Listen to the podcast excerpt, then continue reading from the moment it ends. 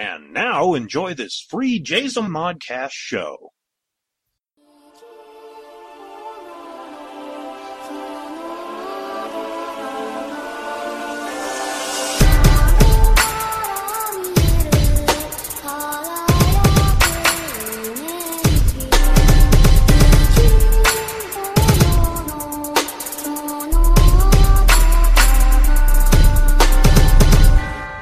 Welcome to My Public Life as an American Nerd. All right, gang, I know, I know, I know. Just by the picture, I know. You are ready to listen to some Sid Vicious, and we are going to get into some Sid Vicious. But there's a little bit of groundwork that I need to lay before we get into the show. Okay, the first bit of groundwork is that this is going to be a two parter. Originally, it was planned to be just one part, but Mr. Eudy, Sid Vicious, gave us such copious and wonderful content that we were able to split it into two. So we are going to have the first part, and they're both, I believe, between like 40, 45 minute segments. Um, and it just, it's, he really, he was just really open about everything. And I just totally enjoyed it. And I, I'm pretty sure that you guys are going to enjoy it too. So this episode we are going to explore well the whole episode mainly is is i approached it to to look at sid as an individual not the character sid. Now we do get into sid vicious towards the end of the show and intermittently he talks about his life as a wrestler in you know he, he even talks a little bit about like uh, new japan and how he was going to be the replacement for Bruiser Brody. He talks about that. He, he gives us such great content, and I'm very excited that I even had the opportunity to sit down with one of my favorite childhood heels. Now, initially, uh, I remember him in the uh, the WCW when he was with Danny Spivey. In fact, he talks a little bit about that too. And, um, you know, going into WWF as Sid Justice and turning heel on Hulk Hogan. And it was just a great time. You know, it, it's kind of neat because you don't really think when you're a child and you're watching these two giants battle each other that you're going to have an opportunity to speak with them. And he just it was just great. And I, I did my absolute best not to be a fanboy. And though this is the my public life as an american nerd i tried to not nerd out. And that was for the the listening content of all of you. Okay a little housekeeping and then we will get on with the show. Uh, for anybody that is brand new to the Jazel Modcast podcast network, we offer five shows currently, possibly six in the, the making. Um, and we stretch all from Monday to Friday. We cover things from uh, literature in the World of Myth Bits, which is a derivative from the World of Myth podcast. And you can check that out, the World of Myth Bits. You can find them on Facebook, and Twitter. And you can find the World of Myth magazine, which is coming out very shortly with our 15 year anniversary issue. And it's offered through multiple mediums as far as like digital, online, and PDF to print format. And you can check that out at www.theworldofmyth.com. All right. And then we have Tuesdays, which is my show. It's an interview session, which is called Who's the Boss? And we look at entrepreneurship and we interview entrepreneurs. Wednesday, as, as it is today, is my public life as an American nerd. And typically I go through and I just nerd out about stuff. It's just had one of these beautiful opportunities to sit down and interview a, a legend that is part of nerd and pop culture. Then Thursday, we go back to Canada with Iron Mike Lutz in Dispatch from Shed Quarters. And he just talks about a whole bunch of stuff that goes on in his world. and it's just fascinating. I don't know. He just he lives to me. I think he lives a fascinating life. He doesn't think so, but I like it. And then Fridays, we jump in the Wayback Machine because we have almost 900 individual podcasts within the span of 2012 to now with host Randolph Lofgren. And we listen to three hours of audio entertainment in Flashback Fridays every Friday. And that is our lineup for the Jazo Modcast podcast archives. All right, gang, here we go as we get ready to indulge and we jump into the mind of Psycho Sid Vicious. Enjoy. Welcome to My Public Life as an American Nerd. I am your host, David K. Montoya. All right, gang, we have literally been counting down since what, the 17th of last month when I found out we had the uh, opportunity to speak with our guest today. And it is just an amazing opportunity to have an oppor- uh, have the opportunity to pick this gentleman's brain because he's a legend, and I want to explore his thoughts, his backgrounds, and at the same time give you an entertaining show. So, without further ado, from the great state of Arkansas, go Hogs! May I introduce to you the man who rules the world, Mr. Sid Eudy. Welcome, sir. Thank you, Dave Montoya. Thank you very much. That's a great introduction.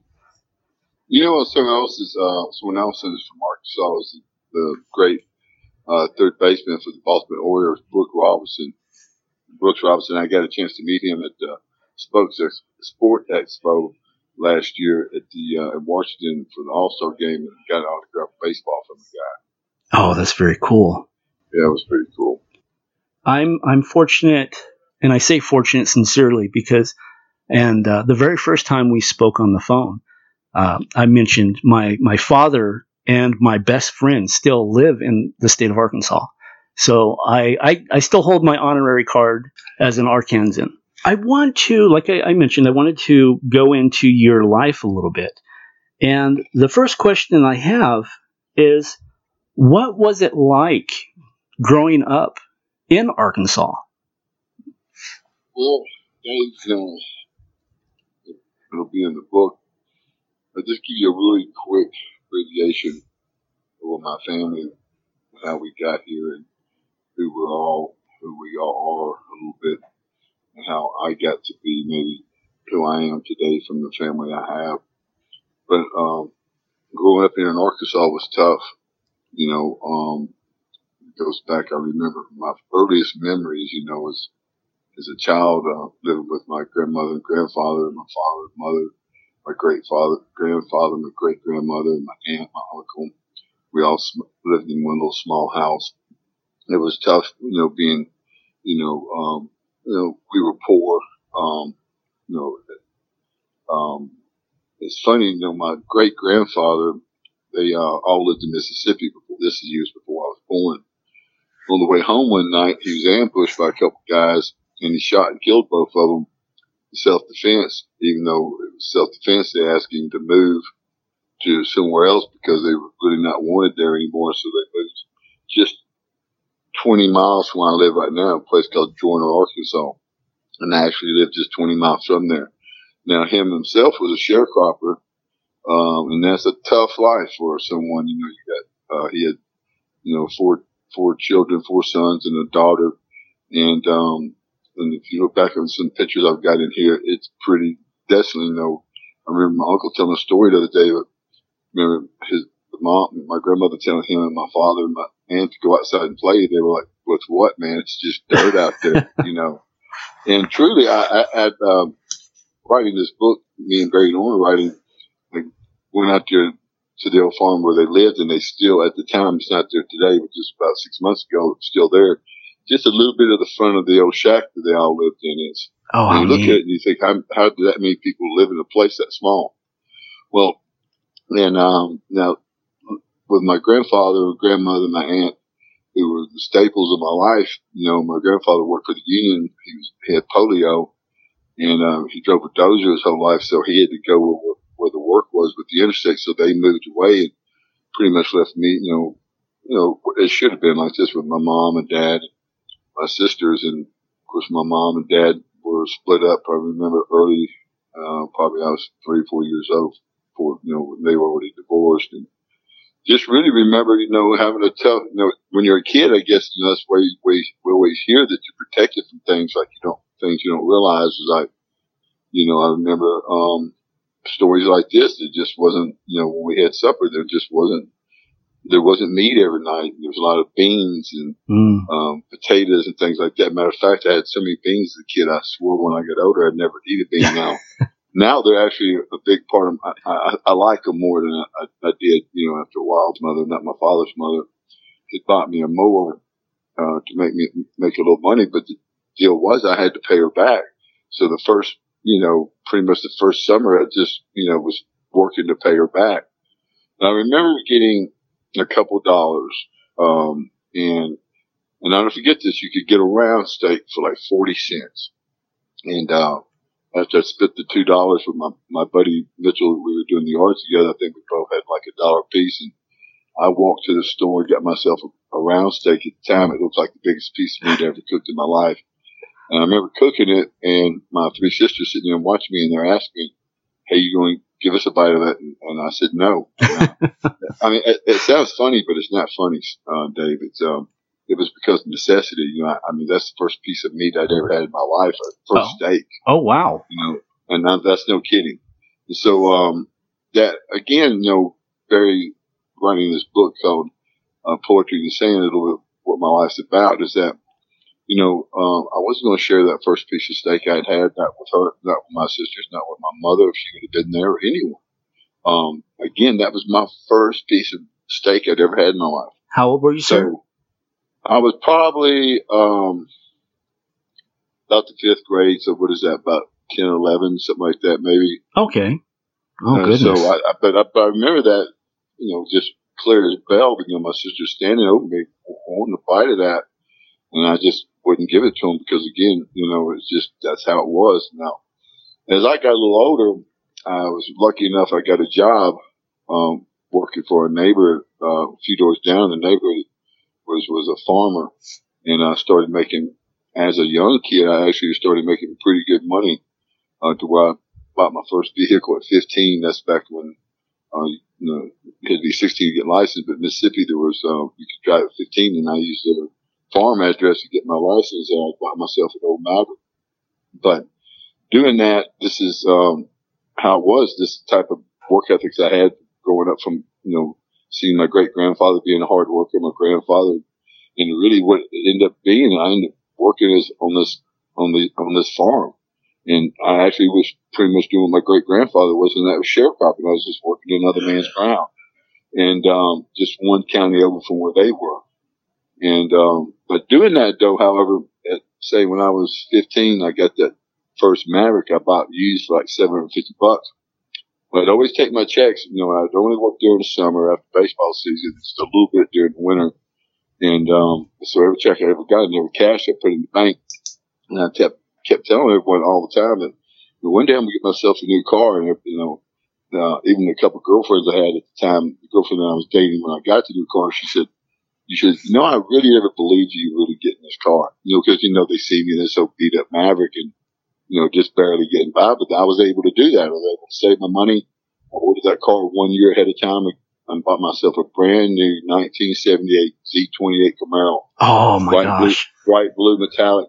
When it came in, now I had all but $200 to pay cash for it. And I borrowed the $200 from the guy I worked from and paid him back. So even, even then, Dave, uh, my work ethic was there.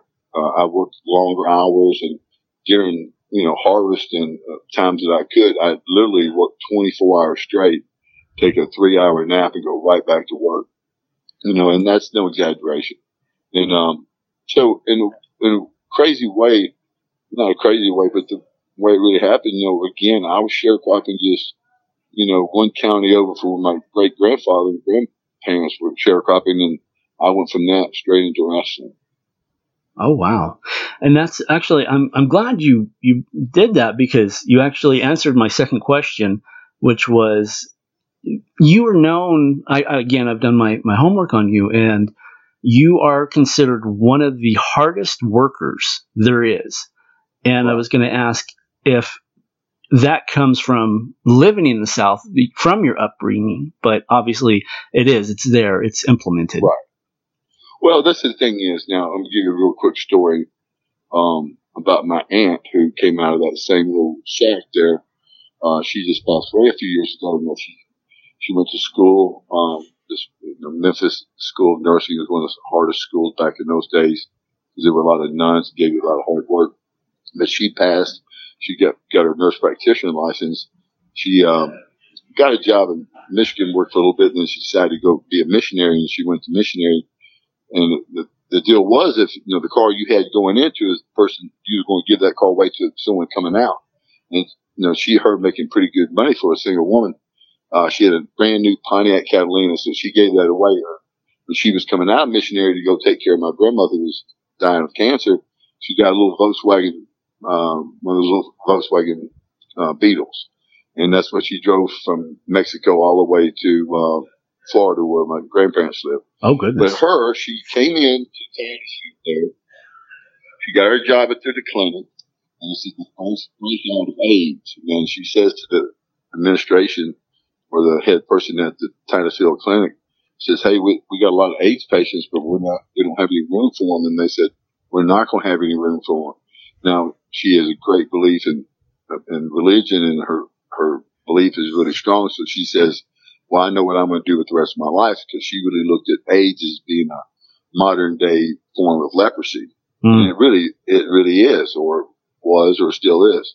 So she started the first AIDS clinic. Oh, wow. And just two weeks ago, three weeks ago, I went down and uh, they just christened a new wing to her clinic called the Joyce Good Center.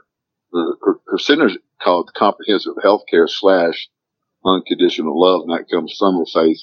But she started with just a um, just the office. It had a desk, a scale, and uh, and that was it. And uh, and she couldn't guarantee anything, but she said, "But you'll leave with a hug," and that was her motto. And before she passed away, her clinic stretches almost the whole city block.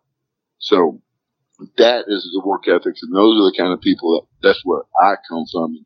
Those are the people that I look up to, and that's where I I want to be like that. And and having those kind of people, you know, my grandfather who was um, a really quiet guy, given polio, um, worked his ass off his whole life. Um, when you have again that kind of role model, it's hard not to have you know good work ethics. Oh my goodness, I can only imagine. Now you mentioned your aunt, and I I know um, that you were very close with her, and that she was a very religious and spiritual person. And I know that you you co-wrote or you um, wrote a book uh, dedicated to her. And you had mentioned in a previous show that you, you had to kind of investigate the, the, the religion and the right. spiritual aspect of things. Do you consider yourself uh, a religious person? Well, this is the thing is, um, real quickly, the guy who helped me write the book is Brandon Wallace, and he is someone who was working himself towards priesthood. He was a youth minister when I met him, and he helped me do a documentary that uh, I, I, do a little on the side, makes uh, I like making film, documentaries, short films to put into film festivals. And with, we called it the promotion. It was about, it was just the opposite of the movie The Wrestler. It was where the small town wrestling where there was no cussing. And, you know, I, have said this before. I like to be handcuffed a little bit, make it harder. But we showed a different style of that. So after doing that is after my aunt passed and me and him decided to try to write this book. Now, Brandon would be also the first to tell you he's not, he wrote a book about himself, about his life and religion, but he's not a great book writer. So we got into it. It just wasn't going right. And um, we got talked into, okay, let's write a book about her and add it, but let's go ahead and write, and just make the whole story about, you know, your life as well. And so, um, Brandon just wasn't, I know, uh, cut out to do that. And we actually laughed about how bad his writing was, We were still good friends. And, and then my friend Barry Norman is taking over and he's actually going to fly in here, uh, it in this month or beginning of the next month. And uh, that way we can get a, um, he can get a visual. And the reason we're doing that because the movie um, In Cold Blood by Truman Capote. That's how he. I think that's why his book was so good, and it turned out to be a movie because he actually went to the place and saw the guys and mm. went down the roads, and, and Barry get to do the same thing with me as a kid here. You know, Dave, me and um, one of my best friends, Mitchell, we used to wake up every morning at three, three thirty, and I don't care how hard it was raining or not raining, how what the temperature was. We would take off walking, and I lived in West Memphis, and we would walk all the way to the Mississippi River and hunt every patch of woods there and on the way back. That's uh, about a 30 mile round trip. And so, you know, those are some of the stories we're going to put in my book. And that, that again proves, you know, and, and this is no kidding. I'll never forget shooting and killing one single dove. That's all we saw that day. And I came home, I cleaned it, cooked it, cooked it and ate it. Um, cause that's how bad, you know, I wanted meat, you know, some type of meat. And we were taught to also, if you kill something, you, you dress it, you clean it, you eat it. You don't just kill anything. Right. And so, but those, um, Barry's going to come here. We're going to be able to go through that and, and things like that. But get back to Joyce was that, you know, she was a real religious, not not to the point you never knew what talking to her, mm-hmm. um, cause she she did it, and she never talked about God. She has, she definitely had a version of how things are supposed to work. But um, after she moved away, I sort of lost my touch with religion. And actually, the people I started working for, you know, were I think they farmed nearly around 60,000 acres. They were big farmers and, and most of the family were uh, non-believers in religion. And, um, so this is, you know, this goes on for, you know, 15 years or so. I don't really, I'm out of contact with my aunt, out of contact with religion. And I see these people being so successful and I'm thinking, you know, you hear them explain it and they go, you know, God, there's no such thing as God, you know, and I never forget one time we were all in a group going to a place, uh, amusement park that me and my buddies had worked ourselves, uh, where they, the family decided to take us, me and all my buddies and with their family to a place called Liberty Land. And I remember walking up to a ride and, you know, one of the, um, Twist family said, you know, you can tell that's a group of religious people up there. And I asked them, how do you, how can you tell that? Well, you can tell by that one person he's wearing glasses and the other person's got broke out with pimples and the other person's fat. And, and I said, what does that mean? They said, well, religious people have to have a crutch to lean on. And that's what God is, a crutch. And it was so obvious to me that they were right about that. I started, you know, doubting religion too. Hmm. And so I went through that whole rest part of my life really not, um, you know, that much of a believer. And then after she passed and I said, you know, to be able to write about her and find out more about her life, about this religious stuff, I, I you know, Brandon uh, introduced me to a church called St. Mary's Cathedral. Episcopalian church is the oldest church in Memphis, and just lucky as my aunt told me to, when finding the church, be sure there's no hidden agenda like raising money for schools or blah blah blah. And this church doesn't have that. It's a really poor little church, and so going there, learning about this, um, really, I have a lot of regret. I wish I went to church or had a chance to go, you know, most of my life. But have done this now, I am learning, you know, more about what to write about her when I do write. Very cool. Okay, uh, here's a question for you, and I, I, I almost bet you you've probably never been asked this. With the writing, with your own book and with about your aunt, plus there is um, stories of you being a booker in WCW days. Mm-hmm. Do you consider yourself a creative person? Yes, I do, um, uh, David. And I'll tell you why. Um, when I first got into the wrestling business, everybody knows this. I didn't get in this business because I was a fan. I got into it for money, and I looked at it as a business, you know, not as um, you know, as um, my lifelong dream to be a wrestler. I've gotten into it. The, the lucky deal is, uh, we, I've said this in million interviews that I was in the right place at the right time, and, and most of the time, person in the territory it seemed like I was hanging out with was usually the, the booker. Uh, like for instance, in Continental, it was Robert Fuller. Now, I think we'll all say that Robert Fuller is not a great booker, but I learned some things. Um, n- nothing I would use myself, and you know, like trying to trick people into buying a ticket that you're going to give away a fur coat that you know what, what you to give away. those were, you know, things they did in those little small territories. But again, from there, and then after him was Eddie Gilbert. Mm. Now, Eddie Gilbert, in my opinion, is one of, you know, at that time was not one of, not the smartest uh, mind for the business. It was in the business at the time. So I got to absorb a lot with him. I got to be with him all the time. You know, Eddie took my hand. This is why I, this is why I was, I've been successful with some of the guys I have created is, uh, I really believe you have to do this. Sometimes you have to actually hold their hand, walk them through it, eliminate their mistakes, possibility of their mistakes and their errors, uh, to give them a, a, good chance to get over. And uh, an example of that is, um, you know, I created Harlem Heat, Colonel Parker. And, uh, when I, by doing that, I even wrote all Parker's interviews and helped Heat with all their interviews, actually gave them their name, their identity and all that. Now, as we got going there after a while, I had to concentrate on myself. Now, what happened was when I first came back to WCW, I had learned a whole lot from WWF that WCW just wasn't doing. It was easy to want to implement those things and that would be easy success to do those things and, and see results right away. So coming back, Bill Watts was the, the booker at the time and our first conversation in the office. He says, man, I, I really want you, um, working in the office with me. And I said, I'd love to. Well, a week later, as I come back in you know, work my deal out, he's gone and Ole Anderson in. Well, Ole was uh, sort of like me from the first time around. So Ole just kept me in the office. And that's when I started creating ideas like, you know, and angles and, and, and, and creating, you know, characters. So I know if I had just time just to do that, then I would do really well at that. And you asked that question. It's funny you asked that. That you know, a friend of mine, Billy Norman, he's a great writer himself. He's he's been in the wrestling business since the beginning days of WCW to the end, the ending days, and, and then on top of that, being a good writer as well. We actually put our name together as a package deal, and I had my lawyer hand it to WWE uh, just for writing, just to be on the writing team because I heard of all these names that were being mentioned and then I just, every day I hear something else. I hear how bad it's not still working for them.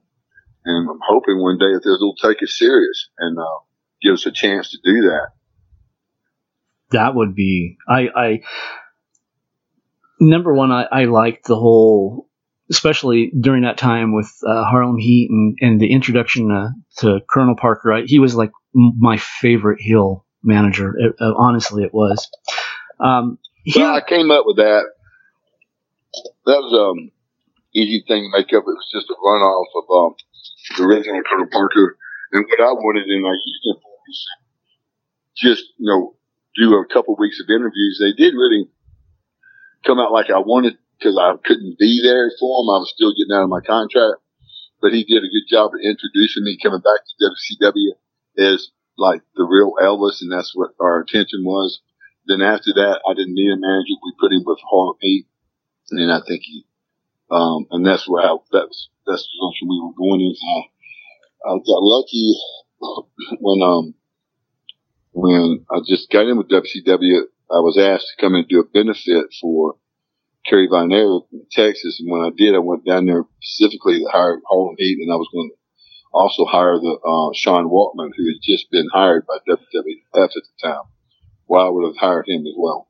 Okay. So, this is the thing is, is when I did the, came over with the character of Colonel Parker, I was doing it from Ole and Jim Barnett. Now, Jim Barnett and Ole both knew, uh, Robert from, you know, earlier, uh, I think, I even think Robert booked for Jim Barnett and maybe also booked for Ole for a small time right there in that Charlotte NWA area. So, um, they knew of him. So when I was, came up with the character and the name and the, and how the voice would be and how the character would be. You know, I was mimicking in the office one day and, and Jim Barnett asked me, he said, Sid, do you think Robert can do this character as well as you're doing it? And I said, well, he will be able to, Mr. Barnett, because I'm going to be right there with him. And, um, so we brought Robert in to, to Memphis, bought that suit for him, which the company paid me back for. Bought him that hat, those boots, and then uh, a couple other suits that we would have just one suit and and then the rest is history. And um, then, like I said, I wrote every one of his interviews till the day I left WCW. It was a good team. It, honestly, it was. Okay, I, I have another one for you. What came first, the love of softball or the love of wrestling? Well, the love of softball. I was already playing softball before wrestling, and um, you know, of course, the love of softball just it trickled over from the love of baseball, and then um, and then of course, softball is a uh, like everything. And I think in baseball, I was a, a great team player, and I played all positions and and hit for average and stuff like that. But you know, you're always hitting for the home run. And in slow pitch softball, that's all you're hitting for, uh, pretty much. So that was um that was a lot of fun. So have you always excelled in sports, or was it just something that you decided to try your hand at?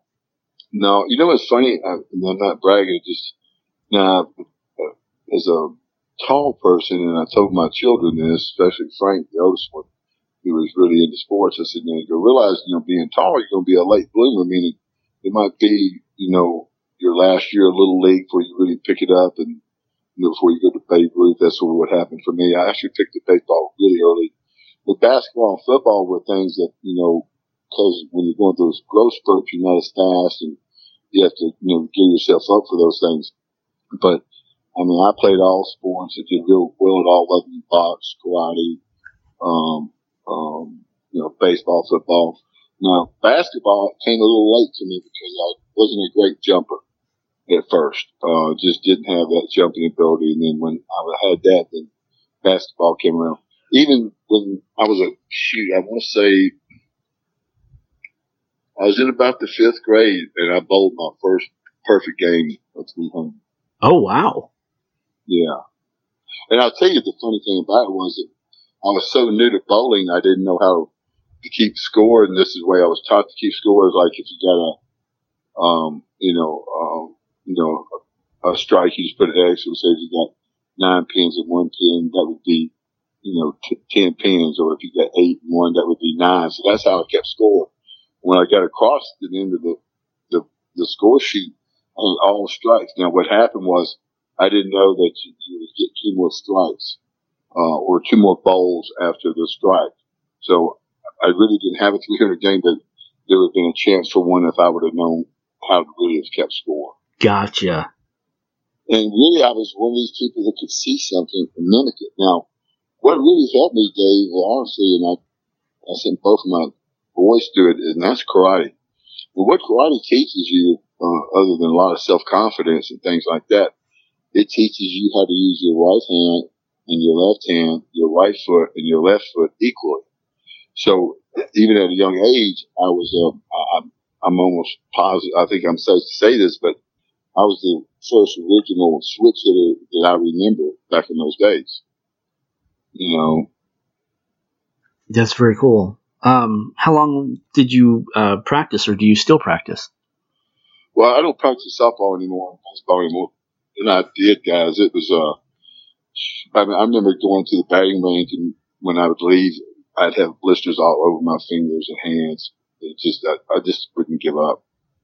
And I remember too, baseball games and, you know, we had a pretty good old coach back in the days and we had, you know, rules we had to go by on game day. You couldn't go swimming. You couldn't go out and, you know, even mow your yard or make money or whatever. So you just sit in the house all day and, you know, be ready for the game. And you sit there all day like that. And then if it was to rain, I re- really remember sitting there and crying, you know, you know, now I was going to have to walk across town to, to my game and practice, but that didn't matter. I would have done it blindfolded. But, uh, I remember when we did have rain out, I, I'd actually cry about it. Oh, there's just that love, that intensity for it. Yeah, just, uh, just, you know, again, back in those days, I think we had better coaches. Uh, I think coaches today are good for us, but um, they don't work on the fundamentals like the coaches did back in the days. I enjoyed, believe it or not, taking you know just grounders and pop ups. I could just, you get, I could, I was one of those kids you could hit grounders to all day long, and I just I'd take the next one, the next one. You know, it was just that that kind of love for it. And then I remember some guys that grew up back in that same era and same time, um, guys that didn't excel, they remember things like I was doing things, you know, young ages like catching the ball, flip the air, and catch it with the other hand and throwing it before you know, the ball was ever the ball would never stop. And I just had that. I, I just had a natural rhythm for things like that. That's that's I I I envy that. I'm actually And just the opposite. too now.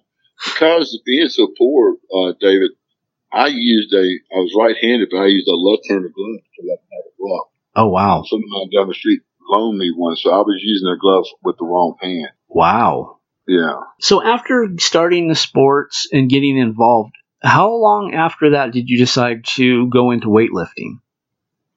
Now, weightlifting was uh, something I really admired from a distance. You know, I remember always being a big fan of the Hercules movies, and I think we all remember that um, that little cartoon short, little short comic deal was about the guy getting the sand kicked in his face. I, I read that Oh yeah. like so many oth- like so many other people did, and then just I you know remember seeing those movies Hercules back in those days, and man, I wanted to look like that. And then um, I remember buying my first weight set It was those one of those little concrete things. I was probably oh 17, 18 years old.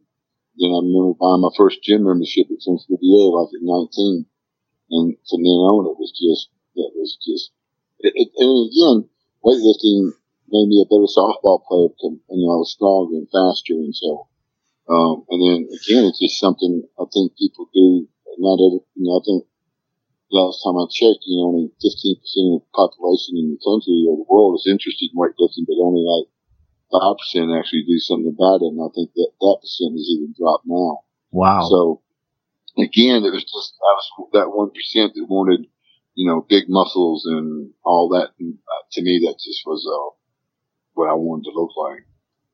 So, what was your training regimen, or is it is it still as intense as it was? No, I'll tell you why. It's just one, uh, at 68 years old, I just can't do what I used to now.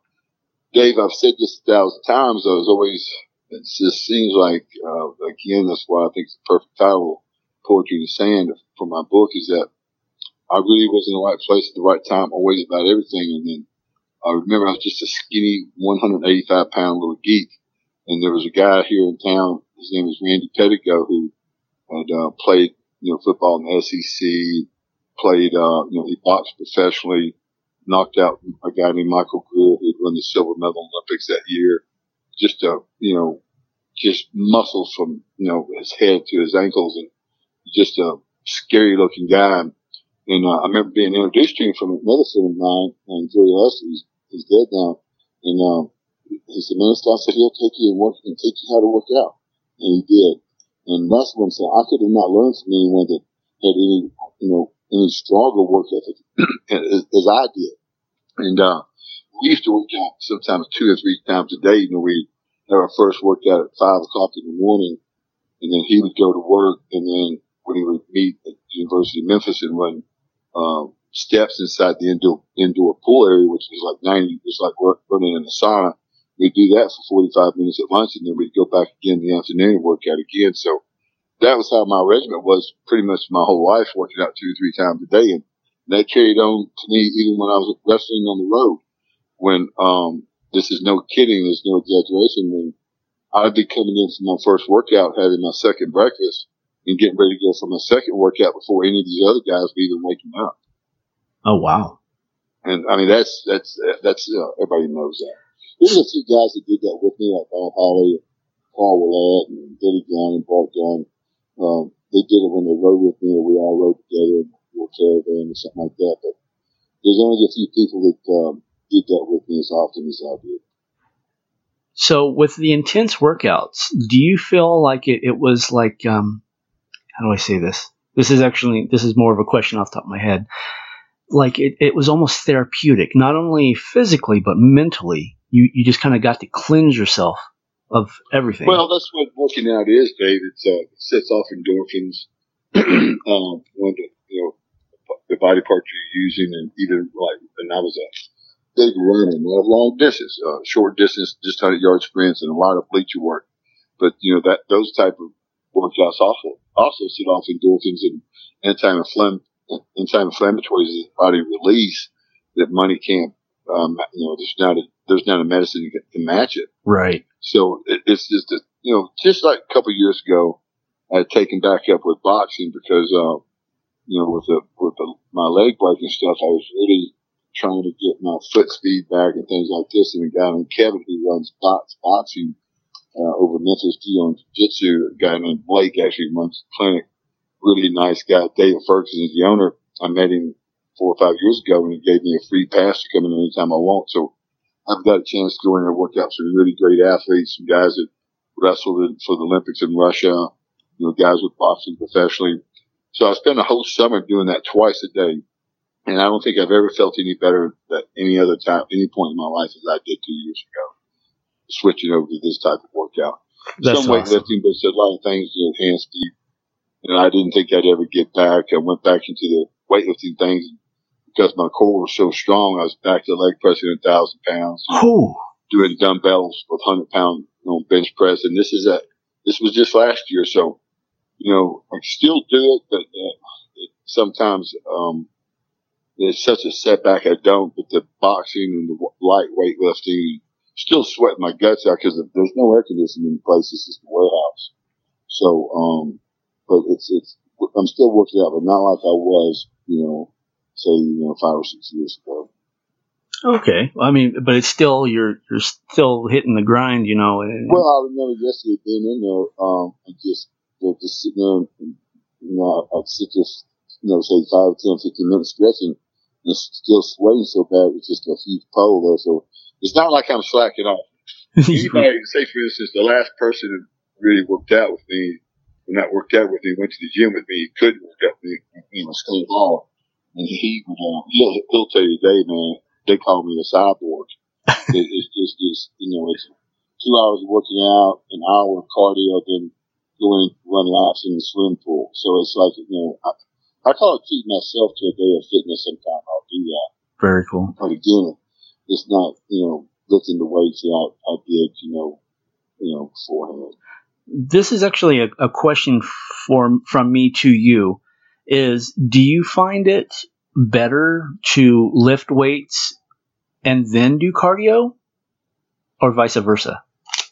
Well, I, I think way, you know, um, I don't know the word science, the way the body works, I think the best way to do like you say, is uh, we want to have a good weight workout first. And at at my age, and I don't know what your age, but most of the people just have a, you know, good workout with very little rest. And you do your cardio secondary because one, this is a couple, this is one of the main reasons.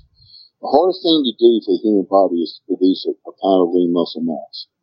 So when we do cardio first and we're a little bit tired before we do our weightlifting, that is going to be a harder objective to attain. Mm, You see what I'm saying? yes. So if if you're, I, you know, that again, the more lean muscle mass we have on our body, the faster we're body fat even when we sleep. So I saw, um, it's called a medical journal, MS, MSNBC one night.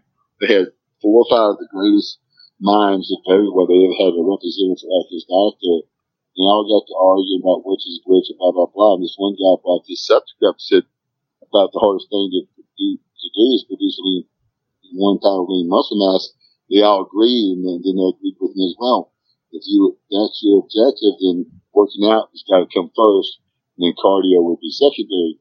You know, with weightlifting, your heart rate's at a place where you, you're actually producing lean muscle mass, not you know getting rid of it. And then if you do your cardio where it's not so high, your heart rate's so high, you don't want to burn lean muscle mass. You just want to burn stored energy, which is fat. Right. So you actually you can really walk out and say that you did cardio for two hours. So that's why weightlifting would be most important first, I, I think, and then cardio would be second. Well, I'm I'm 100% being honest. I am going to try that. Absolutely. Um, well, if, that's how the human body works. So if you want to work with the human body, that's probably a way to think about it. And if you don't want to work with the human body, you I don't think it's going to matter that much or, or one way or the other for you. You're not going to, your, your life isn't going to be, try to be Mr. Olympia, stuff like that. I don't know how old you are, but if you're past the age of 26 or 30, I'm 42. then it's not going to matter how you do it. You do your weightlifting first or whatever. I still think, you know, we, even at the age, we can still produce lean muscle mass. So in my opinion, will still be weightlifting, weightlifting first and then cardio second. Okay. Very cool. Yeah, I'm 6'2 and 230. I, I, I would like to build a little bit more. Sure. Okay, here's one question for you. Um, so I've been doing research and I wanted to find out, um, according to what I found out, you were married in 1983 and you debuted in 1987. So you had been married for four years before you went into wrestling. How much was being married pushed you into the world of wrestling? And I think we're going to put a pin in it right there. Yeah, I know. It was just getting good, huh? Okay, kids, come back next Wednesday and we will finish out this interview. It is just, uh, it's like I, told you, he was a giver. He was just open and honest. And it gets better. It gets so much more better. And you're like already in, you're like 40 minutes in and it gets better.